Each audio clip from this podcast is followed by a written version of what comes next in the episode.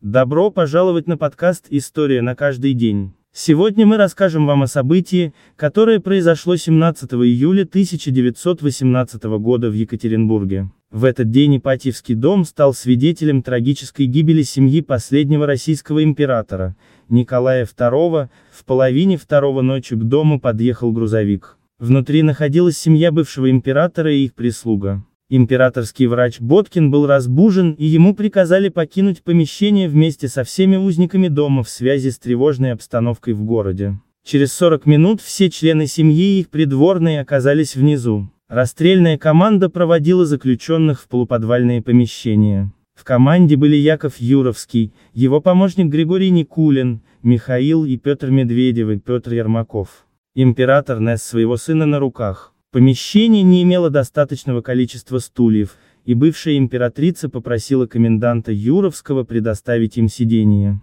Было предоставлено два стула, на которых разместились Александра Федоровна и цесаревич Алексей. Остальные узники стояли у стены. Яков Юровский пригласил в помещение расстрельную команду, и был зачитан приговор. После этого, около двух часов ночи, все члены царской семьи и их придворные были убиты. Первые выстрелы не сразу убили всех, и команда произвела дополнительные выстрелы для тех, кто еще дышал. Те, кто проявлял признаки жизни, были заколоты штыками. Трагедия также затронула любимых питомцев императорской семьи бульдога по имени Артина и спаниеля по имени Джимми. Их убили так, как они начали лаять. Единственным выжившим стал спаниель по имени Джой собака цесаревича. После расстрела команда попыталась замести следы. Мотор грузовика был заведен рядом с домом, чтобы заглушить звук выстрелов. После выполнения приказа были проведены работы по уборке помещений, а также конфискации драгоценностей, принадлежавших императорской семье.